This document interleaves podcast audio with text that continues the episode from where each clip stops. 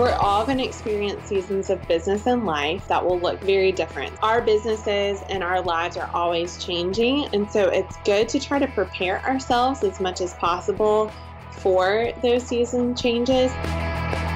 Sick of being upsold at gyms? My you're currently a base member. For $90 more, I can upgrade you to our Shred membership. For 130 more, you'll be a Swole member. And for just $300 more, you'll reach Sweat Platinum. At Planet Fitness, you'll get energy without the upsell. Never pushy, always free fitness training and equipment for every workout. It's fitness that fits your budget. Join Planet Fitness for just $1 down and $10 a month. Cancel anytime. Deal ends Friday, May 10th. See Home Club for details. Welcome to the Brands That Book Show, where we help creative service based businesses build their brands and find more clients. I'm your host, Davey Jones. Today's guest is Caitlin Holland of the School of Styling and more recently, the McAllister Leftwich House, which is a wedding and event venue located in Greensboro, North Carolina. Caitlin, like so many of our guests, is one of those multi talented people. Her entrepreneurial journey started with a vintage rental company called Simply Put Vintage, which she eventually sold in 2015. But not before starting the School Styling, a workshop that provides creative women education and inspiration for creating beautiful work, events, and spaces.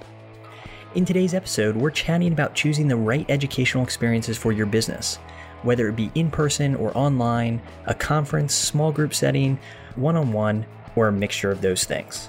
Caitlin shares five steps for choosing the right education, and we also share what we've learned from our own educational experiences. Before we get to the interview, I want to mention that tickets are currently on sale for the School Styling, and Krista and I will be leading two sessions during the January workshop.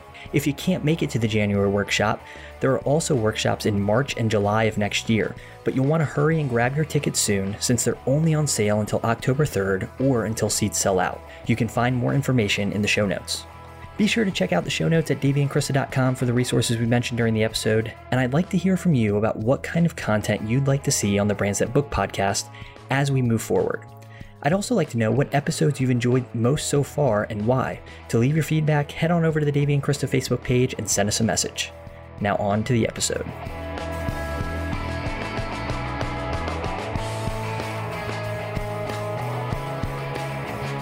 All right, we have Caitlin Holland here with us from the School of Styling, and I'm so excited to chat with her because, as so many of our other guests, she is multi talented. And so I'm excited to dig into her story and all of the different things that she's had going on and going on right now. So, welcome, Caitlin. Thank you so much. I'm excited to be here. So, you know, I don't even know where to start really with this interview because, I mean, just to go through the list here, currently you are the marketing and venue coordinator for the McAllister Leftwich House, which is a venue that you, your husband, and your mom own together, um, which is your newest venture. Then, you know, before that, a few years ago, you started the School Styling, which is an educational experience, just teaching people how to create beautiful venue events and spaces. And then before that, you owned a vintage rental company, which you eventually sold. Yes. Yes. I mean, there are just so many things that I want to dig into. And then, you know, on top of that, something that I hope that we touch on sometime during this interview is just, you know, you have a two year old right now, and then you have one on the way. And as a new parent myself, we've definitely been wrestling with how to make it all work in right. this season of life. So I'm excited to touch on that with you as well. But we always start with just your, you know, our guest story and, and how they got started. So can you explain to us how you, you know, got started with this vintage rental company and how that eventually led to becoming a venue owner? And then after that, we're going to dig into educational experiences, how to decide on educational experiences and the importance of education in your business. Yeah, definitely. I'm excited to be here and talk to y'all about this. I'll try to keep each section, you know, concise because I know that it's been it's been quite the journey over the past 5 or 6 years. But so I was a senior in college actually and I graduated with an art degree from Elon University, which is in North Carolina. And my dad is an entrepreneur, so he started an online ticketing company called etix.com a long time ago, like 20 years ago maybe.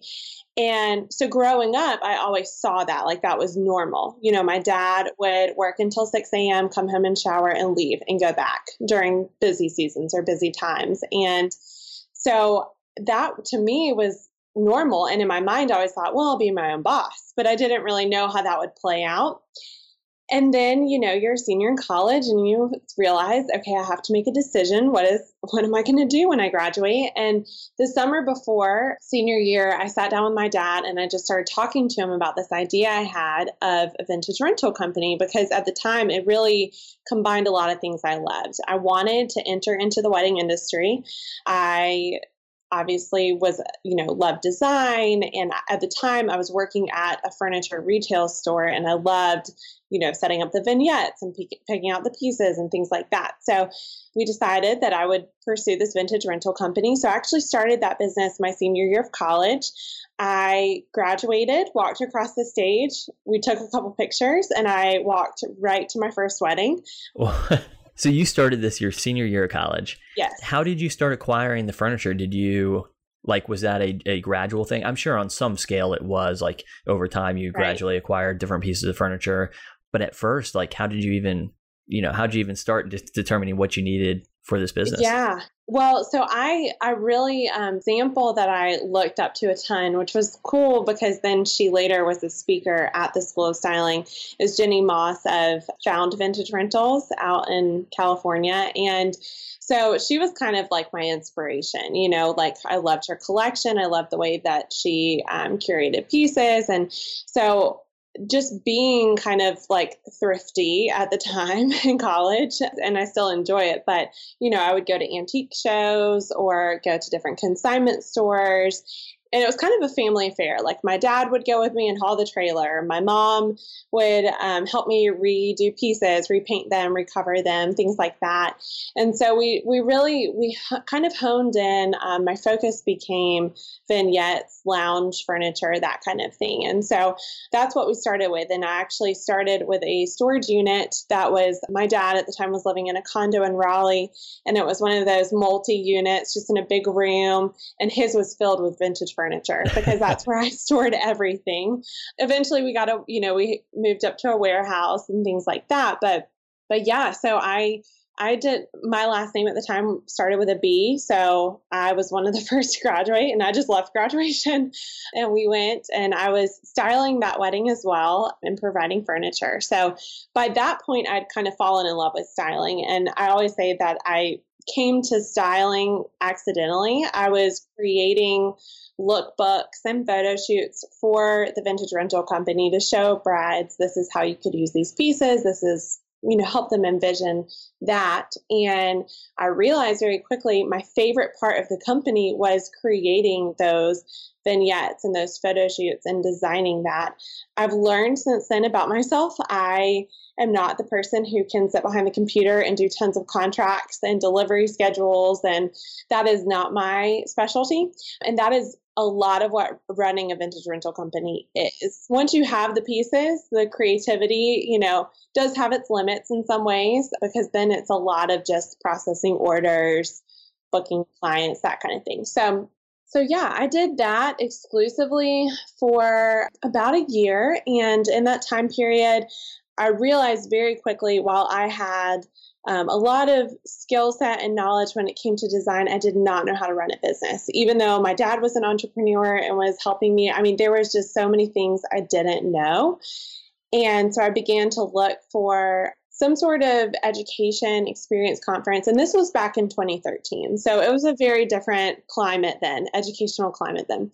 And I began to look for something to help me, um, to equip me. And I don't think I would have been able to put it in these words at the time, but now looking back, I can tell this is really what I wanted. I wanted to learn what I needed to learn about business while still being inspired as a creative. Like, I didn't want to sit there and just consume tons of information because I also had this whole other side of me, which was creative and, you know, a designer, and things like that. Sure.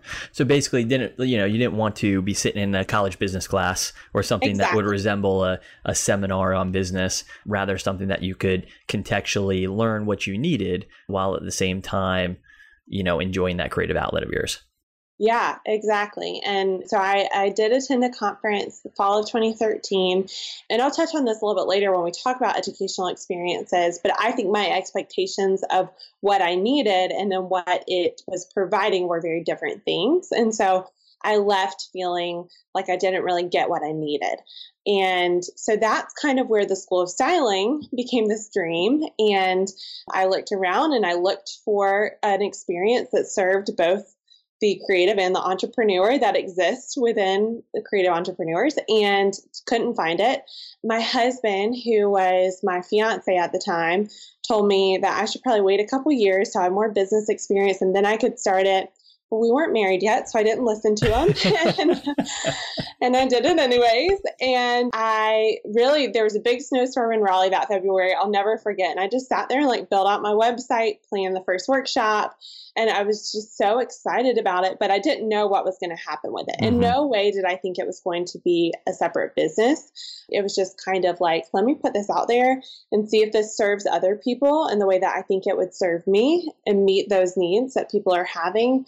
And sure enough, I mean, we had 17 attendees at our first workshop, which was August of 2014, which just still blows my mind because I think if those 17 people hadn't come, the School of Styling may not exist. Like I was kind of testing it, you know, seeing if it was viable. Um, I really didn't have plans for a second one. I knew I loved to do it, but I didn't know what what it would look like. And then we started getting tons of emails about future workshops. And that's how it kind of became a business. So, um, November of 2014, I think we filed for the LLC, all that good stuff. So, you still have the vintage rental company at this time, right? Correct. Mm-hmm. So, as that's as that's going on, and you had already hinted, I think through the vintage rental company, what you really figured out was that you liked the stylist side of things. Mm-hmm. You know, so yes. I imagine you know, styling the furniture and, and everything that comes along with that.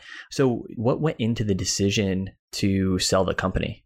Yeah. So, like you said, I'd fallen in love with styling, and that was something that I felt like I was really equipped to do and knowledgeable about, even though I didn't know what it was when I kind of accidentally became a stylist. So I was taking other styling projects at that time for brands, for weddings, events, kind of had my hand in a lot of things realized pretty quickly I didn't want to style for weddings and events. So I focused more on brand and business styling. And that was one of the reasons why I started the school of styling was because I come from a technical art background. And so for me, I was looking around and I was looking at, at what was being created and everything was very trendy. And I was thinking if the trends were gone, would these compositions, would this work still stay strong? Would it still be good quality work, you know, 50 years from now? And so I wanted to help educate the creative community on how to do that, how to create strong compositions that exist kind of beyond trends, beyond just what we're we're in right now. Can you tell us a little bit about what technical like what a technical art background looks like? Yeah, definitely. So I graduated, my concentration was actually digital art, which is similar to graphic design, but not quite graphic design. Um, I went to a contemporary art school, so it's a little bit different. They didn't have a lot of like the graphic design type classes. That's what I probably would have done if I had decided to be an art major prior to attending college.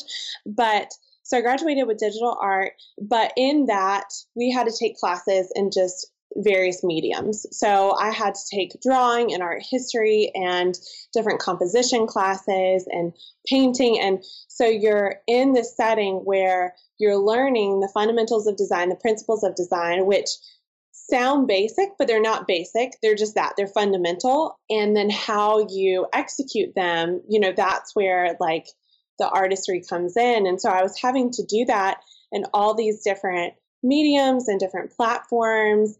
And it really informed me as a digital artist when I was drawing on paper, even though I'm a terrible, I'm terrible at terrible.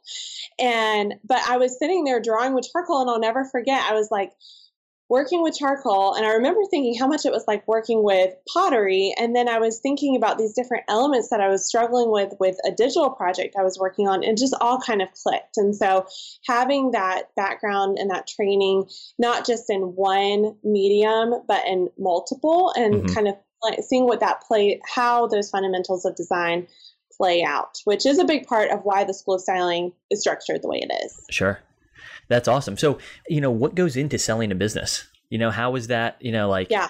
I got to imagine it's not just simply putting a for sale sign up and, uh, Right.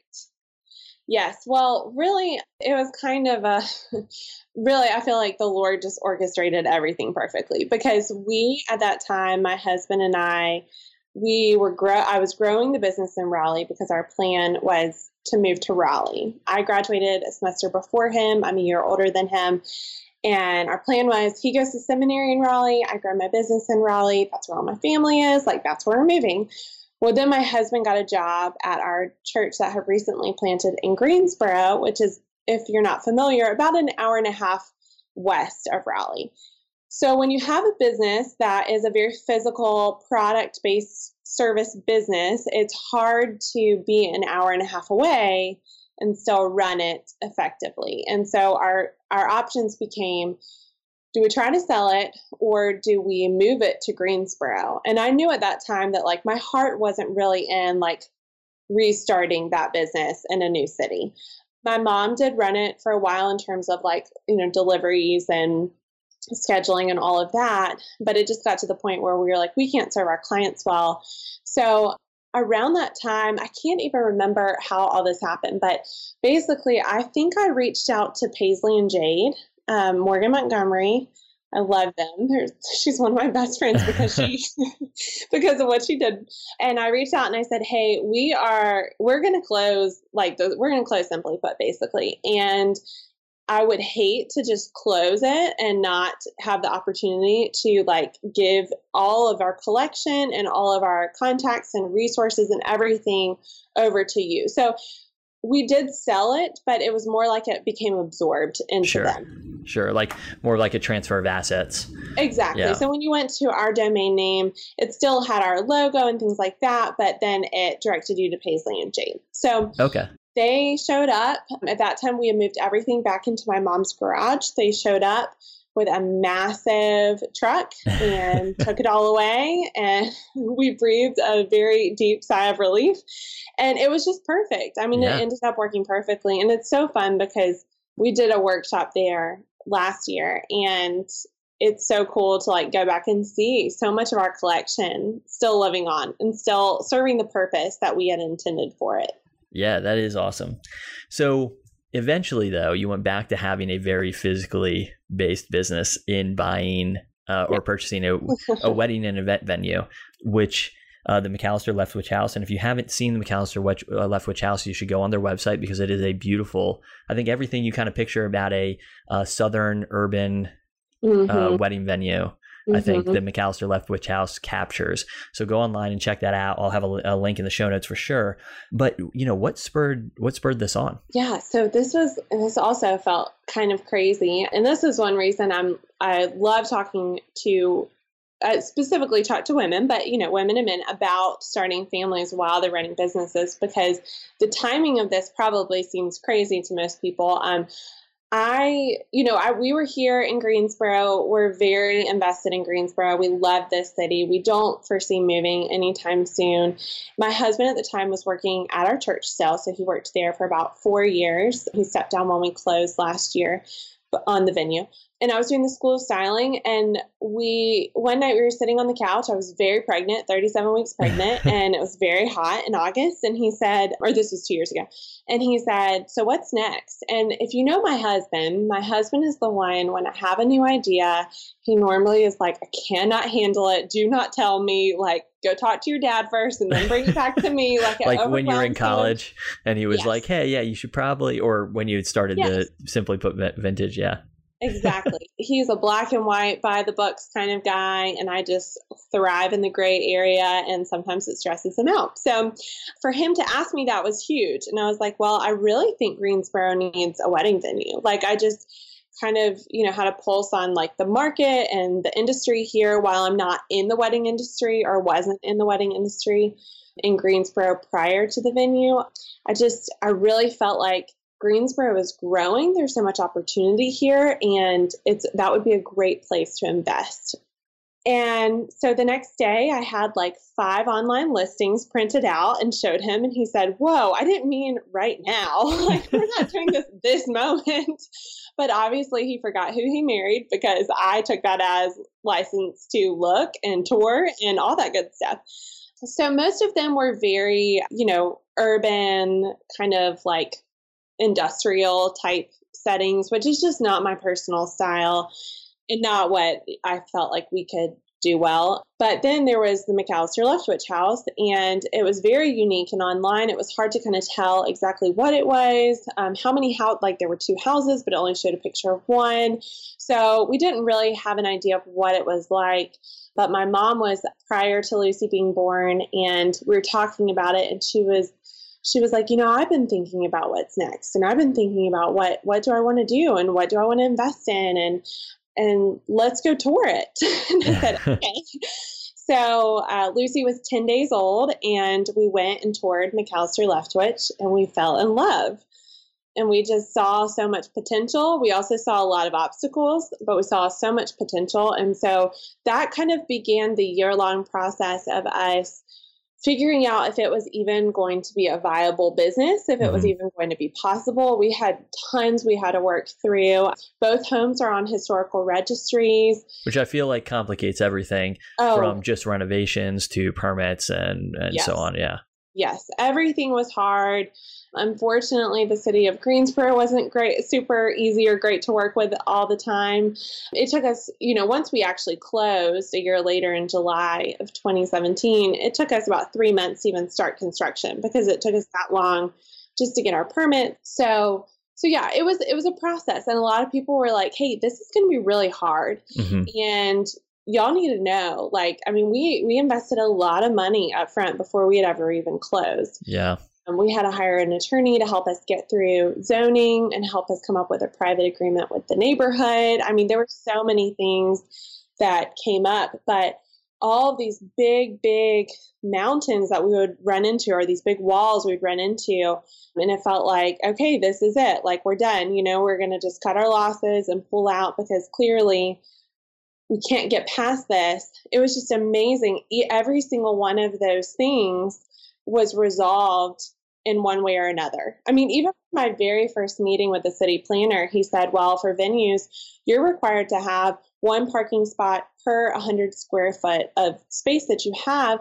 Well, we had 12,000, which means we need 120 parking spots, but we're also in a neighborhood and our parking lot can only hold about 15 cars. And so we're sitting there and I'm like, well, this is it. It's over. You know, don't have enough parking spots. This was back like a month in. And somebody re- read this obscure exception, exemption for a historic venue or for a historic building that said, well, if it's on the registry, then that doesn't apply. And so we got through, you know, it's just one thing after another. And so it really just felt like, it really felt like the Lord orchestrated everything so perfectly for us that we we definitely doubted and were scared and didn't know what was happening a lot of times.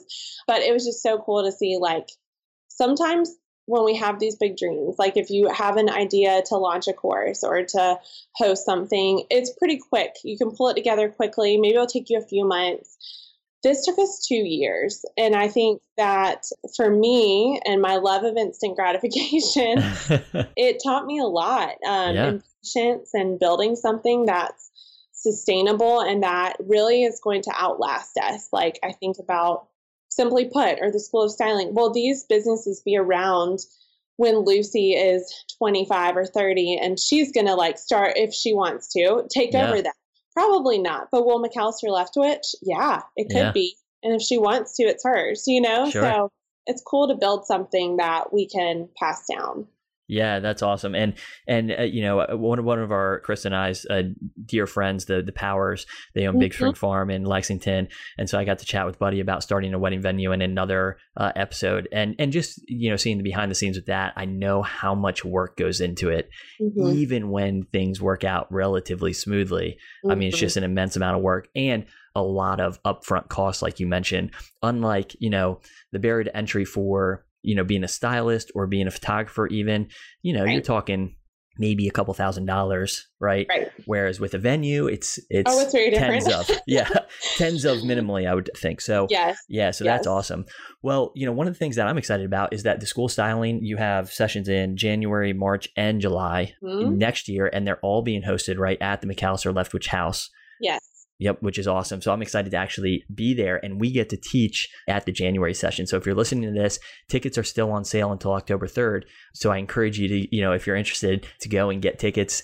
You know, I, I would like to meet you also, get tickets for January, but Yeah. I'm sure any of the sessions are going to be awesome. They're all going to be great, but I will say January is filling up really quickly. It's in Yeah. our soonest one. So, Yeah, that's right. So so get your tickets. But you know, one of the reasons that we that I wanted to chat with you is because uh, is to talk through education. Mhm. You know, I think when I look around at my friends in the industry, especially those who are, you know, who would be considered really successful, a lot of them invest in education in some way, in some way or another, or they invested in education at one point. A lot of them are working with coaches or mentors, and that's a priority in their business. And Krista and I have made that a priority in our business, and and we put uh, aside money every year for education. But it can be hard. I mean, there's so many options out there you know and you had mentioned so i want to get back to this how you were looking and didn't quite find what you need and that's always kind of a bummer when you invest in something and does it doesn't provide the return that you Right. thought it was going to so could you speak to why it's important for business owners uh, to invest in education yeah, definitely. So, actually, I had an attendee this past July workshop who said to me, she said, you know, if I expect my clients to invest in me, then I need to be willing to invest in my business too. You know, I think that there's there's a level of seriousness that comes when you're willing to put money into investing in your business and yourself. And I think that oftentimes we're hesitant to because of fear. Either we feel like maybe we're not ready or we are fearful that, well, what if, you know, what if I put this money in there and then I don't get what, like you said, that return on investment? What if I don't get what I need out of it? But it is so, I would agree with you. It is so important to invest in education. And I have done it myself. Like I mentioned, that conference I attended, and that kind of spurred on the creation of the School of Styling. And again, in 2013, it was a very different world. I think there's way more options out there now, which means that you have to be a smart consumer of education. But I've also invested in an online program, which at the time for me, and that was back in 2014. Yeah, 2014. So again, a while ago. But at the time for me, that was the right move because of where I was in my in my business. I was running the school of styling and I was nannying part time because basically Clay was like, if you were gonna do this, you have to make a little bit more money. sure And so I was nannying as well, and I would watch these classes while the baby napped and at night, Mhm. you know, and things like that. And so online education fit where I was and what I needed at that time. It, it was, I could consume it in little small increments, and that's just what I needed. And it, it was a great investment for me at the time.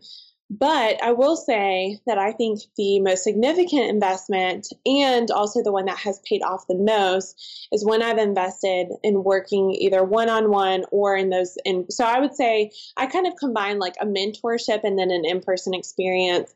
I think they're similar in a whole lot of ways. So I've worked with a business coach pretty frequently, regularly over the past two years, but I did a 90 day intensive program with a business coach that was one on one. And what I walk away with when I have those, and this is what we build into the School of Styling too, but when I have those sessions, you walk away with an action plan that's personalized for you, where you are, and there's also a lot of accountability. And so I found for myself personally that I and I've I've purchased some other online programs here and there over the years too, but I find that when I'm working either one-on-one with somebody or I'm in person with somebody, I am so much more likely to get that return on investment because then you can say, "Hey, this is what I need and this is what success would look like for me in this." And then they can respond and give that to you. You know, it's not like walking in and um and just kind of absorbing and sitting there and then saying, "Well, that didn't meet what I need." It, it fits what you need better, I think, in some ways. So yeah, so I love in person. I'm a huge advocate for in person. and I can talk about that more later. But I have No, done, yeah. I've done, yeah, a combination of different things. Yeah, and I think I would agree with you. Uh, we've done combinations of different things as well. Um, there's conferences that we attend each year uh, that we really enjoy, and you know, I think the one of the biggest benefits of a conference or something where you show up in person with a lot of other people is just even the networking and the friendships and relationships that are formed from those experiences. And those are always, I mean, they're not only helpful from a business standpoint in the sense that now you have a community of people that you can, you know, maybe from that you start a, you know, a mastermind, or maybe it's just a friend who you can call and say, hey, this is what I'm struggling with right now. Can you help? But just, I mean, just the relational aspect too. Some of our good friends uh, have come from, you know, just people that we met at different conferences, in addition to the education that's provided. Yes. But I would totally agree that I think I find the biggest return on in person uh, stuff, but then uh, especially one on one type stuff. You know, um, something that I invest in now is uh, and have in the past, but currently am doing so now is one on one business coaching because you can't hide in a sea of, of people as you can online. You know, like if you buy an online course and you don't complete it, most likely somebody's not going to check out and be like, "Hey, why you know why aren't you doing They're this?" or you know you what's up. going on. exactly, they're not going to call you up. They're not going to call you out. hmm And so, but when you're working one on one with somebody, or you're working in as like if even if it's group coaching, you know, uh, if you show up to that next meeting and you haven't started implementing the things that you that you've been implementing or you, that you said you would or that you you plan to, that person's going to ask why, and that's a much harder conversation I think to have. And the other aspect of that is one on one stuff and group coaching stuff is generally a little bit more expensive than the conference stuff. Mhm. So if you're not doing, you know, if you're not doing what you're talking about doing, you you're gonna feel that more, you know, on your on your wallet. Yeah. Well, and they, and you know, I think that's one reason people have, you know, come back and they're like, oh, I just wish your prices were lower and I wish this and I wish that. And, but really, the people who are willing to take it seriously enough to invest in themselves are the ones who are going to show up, who are going to do the work, who are going to be engaged, who aren't going to hold anything back, and then who are going to go home and actually implement the things that they've said they're going to do. Um, yeah, and I totally agree. I, I want to go back to the relational thing for a second because one of the things I love most about hosting in-person workshops, obviously we we work really hard to create a speaker lineup that is wonderful and trustworthy so that our audience and our clients, our students can trust the people we're putting in front of them. But we're so, and, and that's where a lot of the business change happens. They'll learn things and they'll say, okay, I'm going to go. And we had an attendee say, I'm going to double my prices tomorrow. You know, there, there are great things that come from that. But the life change that happens that we see, that happens in the in between moments. Like, over conversations with coffee and breakfast, you know, and during, we always on the third day, we have this two hour time period where everybody gets their hair and makeup done and their headshots done. We have mimosa and breakfast, and it's just a great time for people to just kind of hang out and talk. And having speakers work one on one with someone after the whole workshop is done for the day, you know, like that's where the life change happens. And you don't get that when you're online because you're just physically not together. Like there's just something so so sacred about like bringing a group of people together who are going to not just share ideas and share business, but they're going to share life together. And we've seen just amazing things happen post workshop. Like you said, like friendships are formed. We actually had two attendees who came to July who are both from Boston, didn't know each other, and are coming back together to July 2019 because now they're great friends. And we've had people hire other people out of that community. We've had, in terms of like employees and then also services, we've just had great friendship friendships form. There's a whole friend group in Raleigh that kind of started at the School of Styling. So it's so cool to see those things. And that's why, you know, I have, th- we have three pillars the equipping to educate creative entrepreneurs and encouraging people to style intentionally. So we you know obviously talk about design but then also cultivating that life-giving community which we really strive to build into all of the different moments because it is so i mean really that it's life changing that's where the life change happens which is cool Yeah, that's awesome.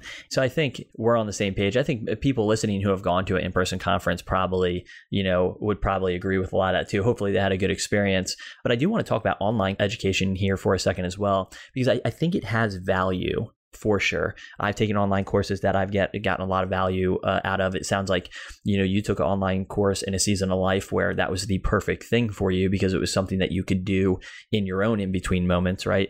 And you know, but but I do see occasionally people who they consume a lot of online education but they're not necessarily implementing mm-hmm. um, that, you know, and, and it's this kind of idea is like, well, this, you know, online courses are going to promise a certain result, right? Right. But it's provided you do the work. And I think uh, some people, they consume a bunch of education, but they never get around to actually uh, doing it. And I would love to talk about, you know, trying to decide what to invest in mm-hmm. you know what mm-hmm. what that looks like and i know a lot of probably what what you're going to say could apply to in-person workshops as well mm-hmm. but you know what i mean but before we get there what what do you think about online education in general like when is it appropriate yeah well so i definitely think online education serves a purpose and I've created courses before. We have one that's available right now, Styling 101, and I, I think it's it's great for people who are in a specific season of business or life where either number one, they cannot step away for three days or four days or whatever that time commitment is, or they just financially really don't have the money to make it work. Maybe they haven't started their business yet, or just funds are really tight, things like that, because you get online education and it doesn't matter how much you invest. If it feels costly to you, you're going to be willing to put the work in. So, like for me, when I invested in that online program, you know, it was about $2,000. Well, that was extremely costly to me. And it, I mean, that's costly, I feel like at any point, but that was very costly to me at the time. And so I did the work. You know, I showed up for the small group meetings and I did that work. But most recently i when i worked one-on-one that cost me $5000 and that's costly to me you know? And so i'm going to do the work. And so i think for if if you're willing to take it seriously if it doesn't just feel like a drop in the bucket oh maybe i'll get around to it then whether it's online or it's in person or it's coaching or whatever it is i think you're going to see great results. But like you said you have to do the work. Yeah absolutely and I think especially for online courses, it's so easy to get one and then just have it, you know, life takes over and it's kind of on the back burner. And you're like, when I have time, I'll get to it. And like I said, there's no one there. So it's important to, to schedule time. I think if you're taking an online course, to schedule time in your day and say, you know, just as you did when you while you were nannying, like when the baby goes down for a nap i'm going to i'm going to do this even if i can only get to you know 30 minutes of it or 45 minutes of it or, or whatever absolutely. the case may be. And the other thing i think is just asking like what kind of return if i put in the effort here you know what kind of return on my investment am i going to get? And you know th- certain things they may, may seem costly like for example that i mean $5000 for coaching that's that's expensive mm-hmm. but you know what is what is the result of that coaching if you implement what you work on with your coach it's probably a return that's that's greater maybe significantly greater than that $5000 right. And yeah and like financially it was you know for me and i could see that play out. And one of the things she said was she said i want you to make your money back what you invested in the first 90 days like of us working together. And that's an awesome thing to hear too going into it knowing that there really is a tangible return on investment. And um, and I think tracking that and looking at that and just being, like I said before, being a, smart, aware consumer of that is really helpful. And then the other thing I'll add if you know you're somebody who needs accountability, find accountability, even with online programs that maybe don't have it built in. Maybe there is like a Facebook group or you know somebody else who's taking it. Just go ahead and, and take the initiative to set up like a weekly meeting or something that can help as a checkpoint for you, especially if that isn't included in the course. But I think that does help you. Like you said, you're not going to show up to a meeting and not be prepared and not be ready. So it does help you work through the content. Yeah, and I think uh, so. Krista and I actually had something like this with books. You know, I was guilty of, you know, I love reading, mm-hmm. but I would pick up a book, read a little bit of it, put it down, get another one, and then I never get back to the right, first one. You right. know, and so it's a very simple rule. You know, it's like, hey, you buy it, you need to finish it, you need to complete it, you need to implement at least one thing from it. You know, mm-hmm. and then you can go and get you, get your next one. Yeah, it sounds so simple, but yeah, I mean, it really keeps me from you know, say like that uh, that shiny object syndrome that I sometimes yeah. have, you know, especially when it comes to ideas and content. Another guest who was on uh, back in, I think he was episode two uh, or three with the, of the first three, Graham Cochrane. Mm-hmm. Uh, he talked a lot about, you know, making sure you're not consuming too much content too. Yes. Because it's really easy to just there's especially in an online world, there's so easy to get information from so many different places oh that gosh, it's stifling. Yes. yes. You know, it's analysis paralysis. That's, That's what I right. find. If I'm like constantly listening to business podcasts and reading business books and taking an online course, like if that's all that's coming into my brain, then I'm so much less likely to actually implement or take action or see change. You know, it's just it's yeah. overwhelming. So, oh, yeah. for sure. So, you have five steps for us on how we should decide what to invest in. Yes. Yeah. Let's start with step one. What's step one? So, step one is asking yourself, what would success look like for you? I think going into an educational experience, whether it's online, in person, coaching, it's good to know what your goals are and what you're wanting to get out of it. Are you looking to grow in a specific area of your business, just one small area? Is it more that you are feeling just uninspired and you need to be refreshed? Are you needing development in many areas or in your craft and it needs to be hands on? I think knowing what you need and really being able to identify that for yourself will help you when you're looking at all of the different options, all of the different ways you can consume information, and choose the one that's going to best fit what you need right now. I really like that one because I think sometimes we use education to fill the gap. Like we're really confused and we feel like, you know, and we're not really sure and we think, okay, well, maybe if I buy this, it's going to, you know. Right. But I think getting super intentional about saying, okay, what what do I need to learn? In order to achieve this result and then going to find going to fill the gap in education that way uh, instead of just thinking like you know if i magically if i buy this this course you know magically results or ideas or whatever are, going to fix all my problems yeah and people yep. are great marketers too you know yeah. they're going to make it sound like it could fix all your problems most mm-hmm. likely so sure. it's good to just know what what do you need going into it awesome so what's step two Step two is to create a savings plan to invest in your education. So, like I said, there are two big things I hear. Either people don't think their business is ready, they don't feel ready, they're not confident enough, there's fear around investing, or they just feel like it's too much money. But, you know, when I look at educational experiences and kind of obviously there's some that are on the lower end and then some are that are higher than this but generally i think between two and five thousand dollars a year is a good amount to save for your experience. So i know you mentioned you and krista do that. So that way, when an experience comes along, or class, or, or whatever it might be, and you feel like it is the right fit for you at that moment, you're prepared to put you make the investment whether that's a deposit or that's a payment plan or that's the full amount. That way it doesn't catch you off guard because you're going to enter in seasons of your business whether or not you're in one right now where you're going to need that.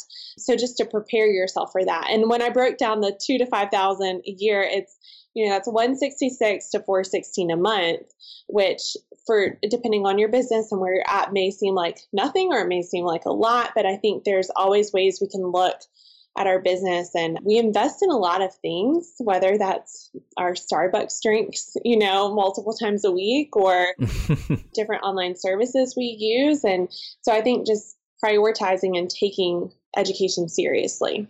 And i want to say you know, even though you're somebody who offers education, mm-hmm. as do we, we are also people who invest in education. So we're not just putting education out there and saying buy it. We're people who uh, who also know the value of investing in education. And I'll say that since Krista and I have been in business, on average, we've done probably at least two things a year. Mm-hmm. I would say that are educational based for us. Mm-hmm. You know, mm-hmm. where we go and we seek out. You know, and and for us, it's a lot of it's been coaching mentoring and yeah so coaching mentoring primarily but then also i mean even recently you know joining a mastermind group yes. you know? Mm-hmm. and some of these some of them are paid some of them are not but i'm so glad that you talked about that and i think that's just a, such a helpful number the two to five thousand mm-hmm. mark you know because you can attend a great in-person conference uh, like the school styling you know if you save that much per month. Right.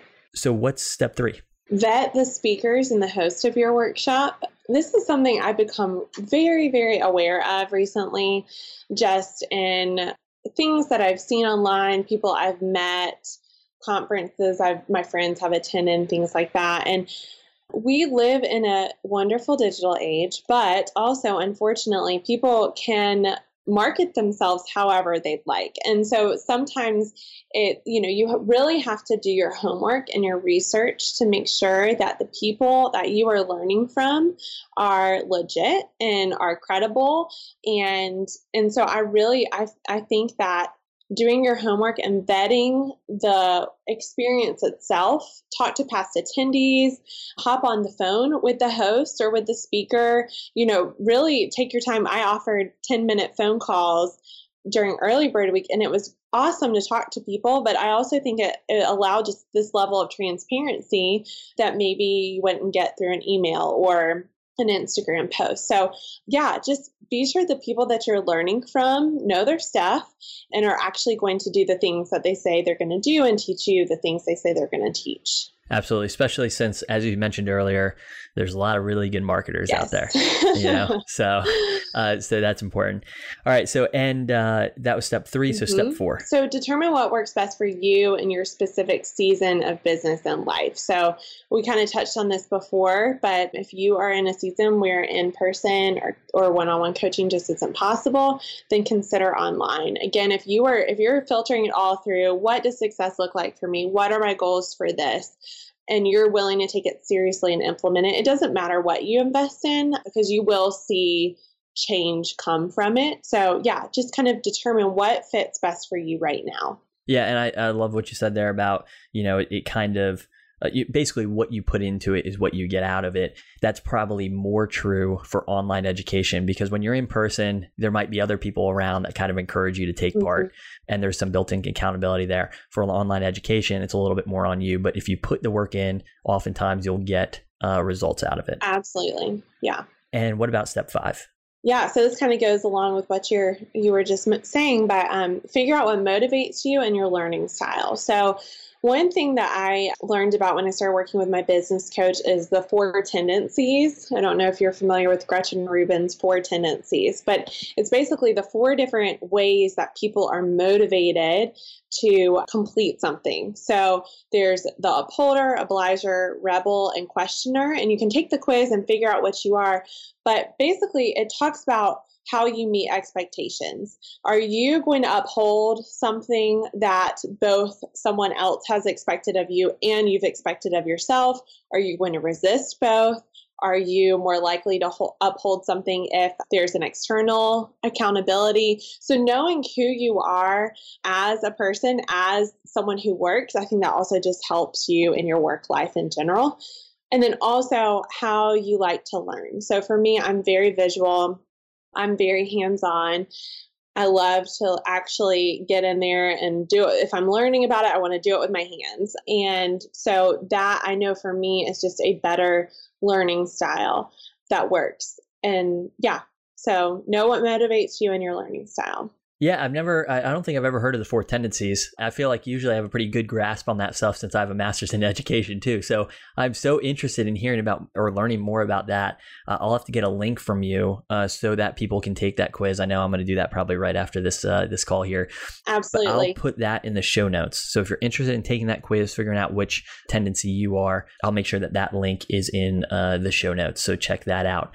So that's awesome. I, I really like how you broke those five steps down is for for people because uh, you know education is an investment. I think mm-hmm. you know regardless of where you are in your business, you kind of always have that question like, okay, if I spend the money on this, you know, it can make things really tight. Am I going to get right? Am I going to get the return on it? So you know, I, I, think that going through these five things will really help people um, figure out what's worth uh, spending money on and what's not, and give people mm-hmm. a good mm-hmm. guide for, you know, even how much they should spend on a given educational experience. Absolutely. And and one thing, I mean, I tell people, you know, like you mentioned earlier, we both are educators, but I never ever want someone to attend the workshop who I don't feel like is a I, I don't feel like the workshop is a good fit for them because if I'm just gunning for more ticket sales and I just want to fill up seats, and they come and it is not the experience they needed it's not i've i've actually told people before i don't think this is for you at, at this time. I don't think this is going to serve what you need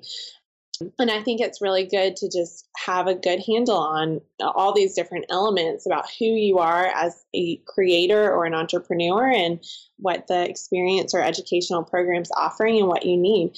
But yes, education is so important and I hope that this encourages someone to go and, you know, either buy a book they've been meaning to buy or invest in that class or whatever that is. Yeah, it can be just such a really, really powerful tool. I, I think, especially the in person stuff. And I think, ironically, you know, when online education started becoming a thing, people thought, oh, is this going to kill, you know, is this going to kill off all those in person conferences? But right. I think we found the opposite is true that people value the in person experiences so much more. Mm-hmm you know, after taking out online education, um, mm-hmm. um, because there's just something about an in-person experience that online can't quite replace, as valuable as online experiences can be. You know, one thing I, I definitely want to uh, touch on here as we wrap up is something that I talked about at the beginning of the episode. Here, you have a two-year-old, you mm-hmm. have one on the way. Mm-hmm. Your lives are busy. Mm-hmm. You know, something that I didn't realize was going to be such a change was, and, and, maybe this sounds ridiculous to some people, but just having having a kid, especially initially, like, you know, Krista and I are pretty disciplined people, and I just kind of thought to myself, you know, you know, we're gonna have a baby, and and what's really gonna change? I mean, the baby's gonna sleep, eat, and right. and uh, you know, and yeah. we're gonna change poopy diapers, and that's and that's what it's gonna be, and that's fine, and we'll just kind of go on living how we've you know right. usually live and i just realized through the process that there's this whole demand on you now you know like your total self especially for the women be, you know who are breastfeeding um, just mm-hmm. because there is you know like literally that's how uh, jack our boy is, is just you know sustained. his life is being sustained yes. yeah exactly so i would love if you have any advice on just kind of what these transitions and different seasons of business as you know, especially in light of becoming a parent. Do you have any advice for people out there who are navigating through that? Yeah, definitely. So I think that we're all going to experience seasons of business and life that will look very different. So whether or not you are entering into parenthood or you're, you know, you don't have kids and you're you're an entrepreneur, I mean, I think that there's our businesses and our lives are always changing, and so it's good to try to prepare ourselves as much as possible for those season changes. And one thing, you know, even more recently, we've just hired somebody to do sales for McAllister Leftwich, which I have been doing up until this point. And with the new baby coming and all of that, it's just it's just too much with everything. And so I've I've kind of like thought through what what are things that I've done that we're trying to do in order to prepare for these different seasons and shifts. And the first one, first thing is to have systems and processes in place for your business so that if someone needed to take over your role or the majority of your role, they would be able to. Your business wouldn't stop. And I think that's one thing with the venue especially I've realized like what if we had a family emergency or what if something happened and all three of us, my mom, my husband and I all needed to be gone for 2 weeks, you know? What would happen to the venue? Well, it could crash and burn, not literally, but you know, because we are the ones that everything is depending on. And so having a business um, that has systems in place that is streamlined will help you, especially if you are entering a season where you're like, you know what, I need to hand off these tasks. It will help you know what tasks to hand off, but it will help you when you need to hand things off, whether that's entering into maternity leave or whatnot. And then your business can still go on and function as normal. And it saves you time, like on in sure. the day. And then I think also just being mentally prepared for seasons that you know i think there's a time where we are creating new ideas and then there's a time where we're investing in them and then there's a time where we're seeing you know the benefits we're reaping those benefits and the harvest of those. And then there's a time where we have to prune back again and everything feels empty and we're like what did i just do? You know like how am i here again? But what's important to remember is that everything is just a season you know? Like if it's a season of crazy it's just a season And if it's a season where sales feel slow, like that's a season. And so having the right mental shift and expecting those different times where there's going to be great growth and there's going to be times where you prune back and you're wondering what's left. And and I think that's okay to have all of those things. And then finally, taking care of yourself, which I'm not always the best at, but when I do things that are not work and not mothering my child. Um, that helped me stay creative and inspired, I am I am so, have so much more to pour out because I have poured in and so just even fighting for that in times where it does feel overwhelming or like you have nothing left to give. Maybe that's like a house project you've been wanting to do that would be really fun for you or going like I had to go to Target for 2 hours the other night by myself because I needed to get out of the house after Lucy had been sick all day and I came back home and I just felt like I had so much more headspace and mental energy than I did when I left. So whatever that is, and just taking care of yourself and trying to fight for space to be creative.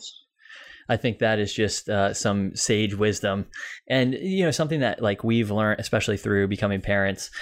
You know, hiring somebody, for instance, we've been we've been talking about that for almost two years, and and Krista and I are, you know, we love what we do, so we spend a lot of time on it, and we're yeah, I, th- I, consider ourselves pretty capable, so we're lot, able to get a lot of work done.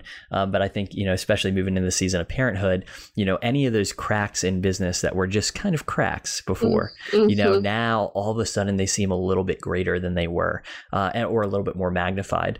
But I, I, think you know what you're saying about seasons too, just so important and resonates. Uh, and even in, in seasons of pruning, you know, you prune so that there can be greater growth, right? You know, down the road.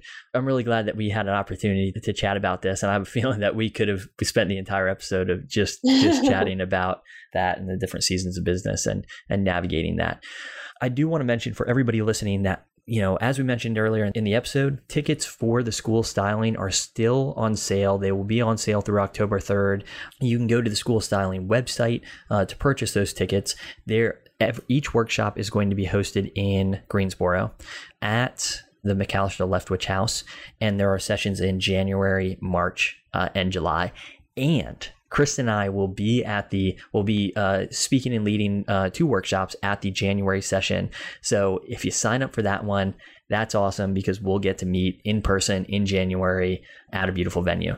So be sure to check that out. But uh, Caitlin, where can people learn more about you and follow along? Yeah, yeah, definitely. So you can find us on Instagram at the School of Styling, and that, you know, there's links to all the workshop pages if you have questions about the speakers or who the workshops are for, if it's a right fit for you, things like that. You can find a lot of that information there or on our website, theschoolofstyling.com. And then I personally am at Caitlin, K A I T L I N underscore Holland. And then the venue is McAllister Leftwich.